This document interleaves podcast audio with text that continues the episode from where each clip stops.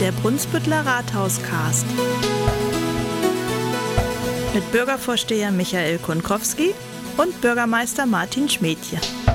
Moin, moin, liebe Brunsbüttlerinnen, liebe Brunsbüttler, liebe Zuhörerinnen, liebe Zuhörer.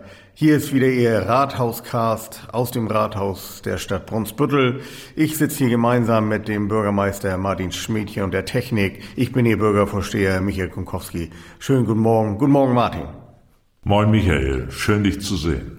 Ja, ich freue mich auch sehr nach einer etwas längeren Pause mit unserem Rathauscast, geschuldet durch die schöne Sommerzeit fangen wir jetzt wieder an und Sie sollen Neues aus der Stadt erfahren, direkt aus dem Rathaus vom Bürgermeister und von mir. Beginnen möchte ich mal mit einer Aktion, die im Sommer diesen Jahres eine wirklich tolle Resonanz erfahren hat, nämlich das Stadtradeln 2022 mit 692 Teilnehmern, die sich registriert haben auf dieser Plattform und zusammen über 130.000 Kilometer geradelt sind. Für unser Klima, für eine gesunde Luft. Und da ist sicherlich das eine oder andere Mal auch das Auto stehen geblieben. Bei mir zumindest. Wie war es bei dir denn, Martin? Ja, Michael, jetzt erwischst du mich komplett auf dem falschen Fuß. Ich war eigentlich ursprünglich auch angemeldet, habe mich dann aber wieder streichen lassen, weil ich genau zu dieser Zeit im Urlaub war. Und im nächsten Jahr sind es dann 693 Teilnehmer mindestens. Da ist ja noch Luft nach oben. Ich war in der Zeit komplett mit Motorrad unterwegs und ich wollte jetzt die Bilanz auch nicht verfälschen, indem ich da einfach meine 4000 Kilometer, die ich mit dem Motorrad gefahren bin, einfach damit reinschlage. Das wäre ein bisschen unfair gewesen. Okay, das nehme ich auf und dann werden wir sicherlich zusammen ein paar Kilometer im nächsten Jahr abradeln. Ich freue mich drauf. Denn wir sind in diesem Jahr deutschlandweit auf Platz zwei der Newcomer, die an diesem Event teilgenommen haben, gelandet. Also eine Top-Aktion deutschlandweit, Platz zwei. Und auch im Kreis Dithmarschen haben wir den zweiten Platz erreicht mit dieser Kilometerleistung. Ich finde es also wirklich klasse. 2557 Gemeinden haben teilgenommen. Es war wirklich eine runde Sache. Und ich hoffe, Sie sind alle, die mir jetzt hier uns zuhören, im nächsten Jahr dabei.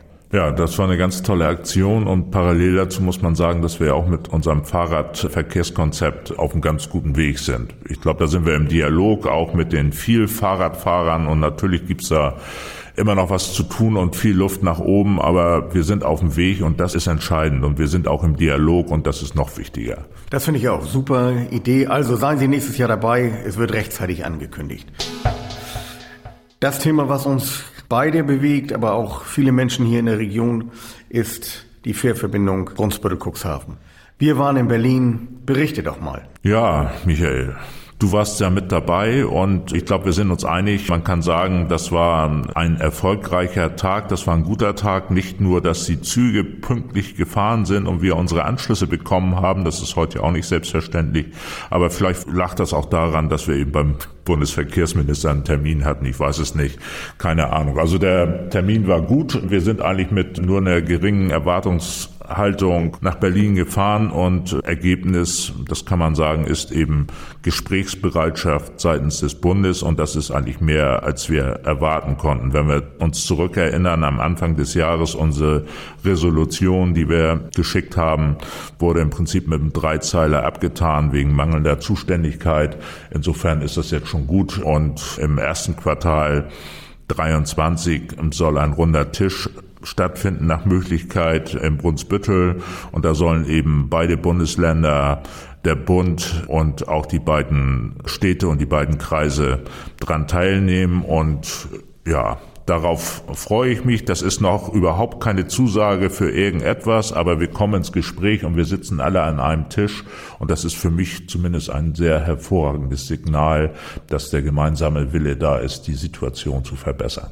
Sehe ich genauso haben wir beide, glaube ich, auch dieselben Empfindungen gehabt, was dieses Gespräch für uns bedeutet hier. Und schauen wir mal, was dabei rauskommt. Ja, und ganz wichtig fand ich auch so diese, auch die Bereitschaft, bis dahin schon mal zu gucken, ob es vielleicht irgendwo irgendwelche Töpfe gibt. Wir haben ja hier uns verständigt, dass die beiden Städte und die beiden Kreise gemeinsam einen Gutachten in Auftrag geben wollen, um alternative Antriebe, Schiffsantriebe zu untersuchen. Und ich glaube, das ist unser Beitrag und man kann an dieser Stelle eben auch sagen, dass wir dabei sind, auch immer Stück für Stück Gutachten in Auftrag zu geben für die Ertüchtigung der Anbindung. Das heißt, wir zählen da schon Frösche und all das, was da ist, gucken, was wir sonst noch so tun können, vorbereitend. Auch dort haben wir dieses Henne-Ei-Prinzip durchbrochen. Sehr schön. Aber auch sonst bewegt sich natürlich einiges hier im Hause. Auf deinem Parkplatz hier um das Rathaus herum, fast unmittelbar unter deinem Bürgermeisterzimmerfenster, steht ein riesiger grauer Kasten, jetzt neu erstellt. Das ist also nicht die Garage für dein Auto, damit das warm und trocken steht, sondern vielleicht kannst du mal wirklich erklären, was da drin passiert. Ja, Michael, nee. Also für mein Auto, das wäre völlig am Thema vorbei und den großen Dienstwagen habe ich ja auch nicht, der es sein müsste, damit dieser Container ausgefüllt wird. Nee, das ist unser Serverraum, den wir ausgelagert haben. Wir hatten im Prinzip schon seit Jahren auch die Forderung des Bauamtes, ihr müsst eure Serverlandschaft mal aus dem Rathaus nehmen, weil die Statik hält das eigentlich gar nicht mehr aus und letztendlich wollten wir auch nicht, dass, dass uns dieses schöne denkmalgeschützte Rathaus mit kleinem Sanierungsbedarf irgendwann doch zusammenbricht. Das wollten wir unbedingt vermeiden.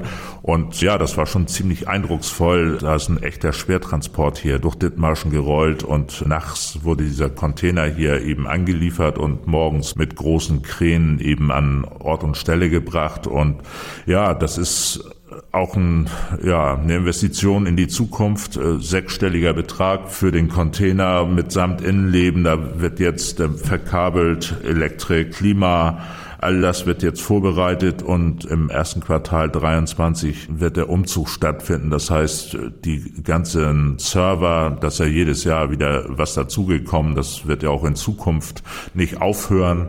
Diese Sachen werden dann peu à peu verlagert in den Container und das muss ja im Prinzip im laufenden Betrieb erfolgen. Das heißt, unsere Kollegen aus der IT werden dann am Wochenende sich damit beschäftigen und dann drücken wir die Daumen, dass am Montag die Rechner wieder hochfahren.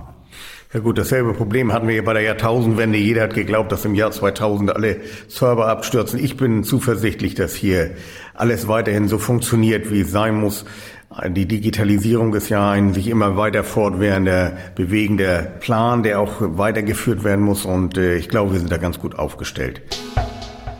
Wir wollen ein bisschen was berichten über die Zeit, was steht jetzt an in der vorweihnachtlichen Zeit. Auch die Weihnachtsmärkte werden hier wieder etabliert werden. Vielleicht kannst du noch mal ein bisschen was sagen, wo, wann, vielleicht wer für vorweihnachtliche und weihnachtliche Stimmung sorgt. Ja, dann führen wir jetzt mal den Werbeblock ein. Ohne Garantie auf Vollständigkeit kann ich sagen, dass wir am letzten Adventswochenende vor Weihnachten wieder das Adventsfeuer oben äh, vom Förderverein am Freibad haben werden. Dann veranstaltet am dritten Advent das Elbe-Forum gemeinsam mit dem Lions Club Dithmarschen einen Weihnachtsmarkt am Samstag und Sonntag und auf unserem Rathausplatz haben wir einen privaten Akteur, Thorsten Schaar, der ist ja eigentlich auch allen bekannt, der hat in den letzten Jahren schon den Weihnachtsbaumverkauf dort äh, sichergestellt und der wird jetzt auch gastronomisch uns ein bisschen weihnachtliche Stimmung einhauchen. Ich denke, das ist in dieser Zeit auch ganz wichtig, dass wir auf all das nicht komplett verzichten, auch wenn natürlich auch wir Energie sparen müssen. Und wenn ich gleich weitermachen darf, Michael, dann würde ich nämlich auch gleich nochmal loswerden, bevor es da Diskussionen gibt. Natürlich haben wir uns damit auseinandergesetzt, wollen wir eine Weihnachtsbeleuchtung in der Krugstraße haben oder nicht? Oder wollen wir es komplett abdunkeln? Und ich bin der Meinung, wir müssen, man kann das Weihnachtsfest nicht ausblenden. Natürlich haben wir eine schwere Phase, aber gerade Weihnachten ist ja auch eine Zeit der Besinnung. Das ist eine besondere, die fünfte Jahreszeit, wenn wir vom Karneval mal absehen. Und wir haben uns gemeinsam mit der Politik darauf verständigt, dass in der Kokstraße und auch auf der Südseite die Weihnachtsbeleuchtung angeschaltet wird und auch nicht mit einer Zeitschaltuhr versehen wird, weil da ist eine Kopplung mit der Straßenbeleuchtung. Das heißt, es läuft parallel und wenn die Straßenlampen brennen, dann brennt auch die Weihnachtsbeleuchtung. Und zur Beruhigung das alles per LED versorgt. Das heißt, der Stromverbrauch ist minimal, der oben drauf kommt. Und ich glaube, das ist vertretbar und auch wichtig, dass wir ein bisschen auch in weihnachtliche Stimmung kommen. Bin ich absolut bei dir und es war auch Konsens über alle politischen Parteien hinweg, das kann ich so sagen, diese Beleuchtung auch in der Zeit brennen zu lassen.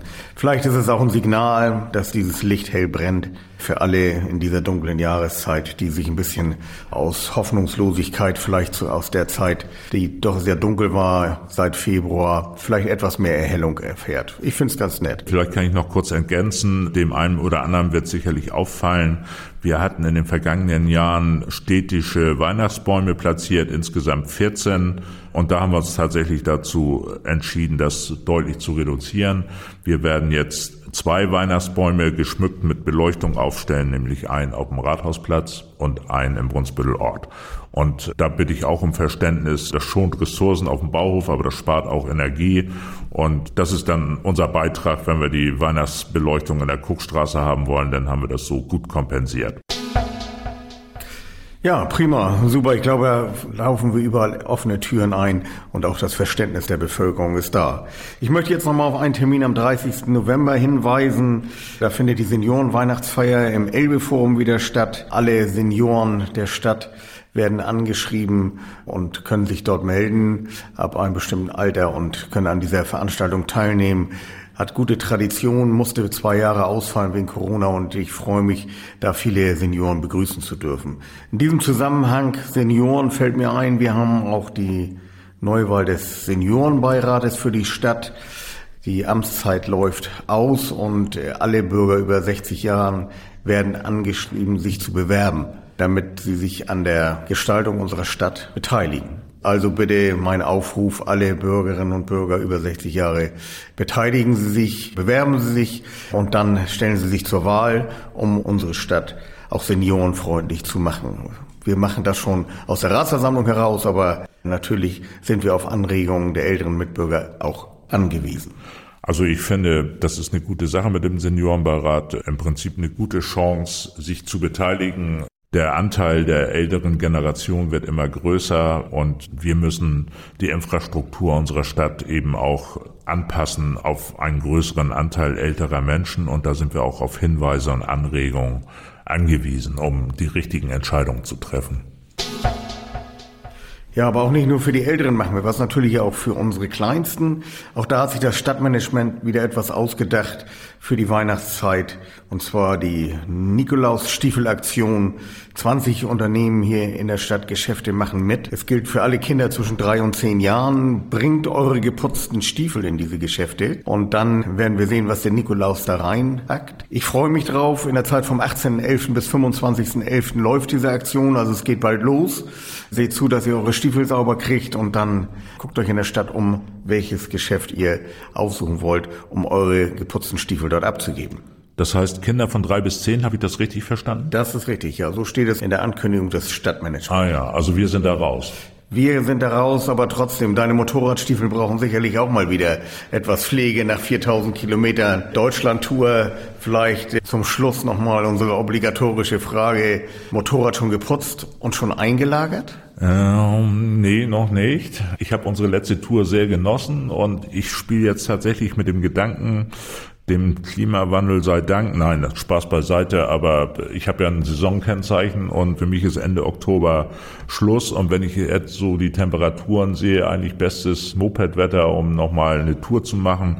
Nee, aber ich werde sie demnächst einmotten, nochmal schön putzen und dann kann das im Frühjahr wieder losgehen. Eigentlich wollte ich mir noch einen Termin holen beim freundlichen BMW-Händler, aber der hatte keinen Termin mehr frei. Insofern muss ich gleich im März irgendwie mich auf den Weg machen. Okay, aber Asche auf mein Haupt, mein Motorrad ist auch noch nicht geputzt, aber ich habe kein Saisonkennzeichen. Ich könnte also, ja. wenn ich wollte. Ja. Also, gut, meine lieben Brunsbüttlerinnen, Brunsbüttler, liebe Zuhörerinnen und Zuhörer aus nah und fern. Das war wieder mal unser Rathauscast mit Bürgermeister Martin Schmiedje, mit mir als Bürgervorsteher Michael Kunkowski. Ich sage herzlichen Dank fürs Zuhören und bis zum nächsten Mal. Ich sage erstmal Tschüss. Tschüss, Michael. Hab eine schöne Zeit und ähm, ja, holy fuchti.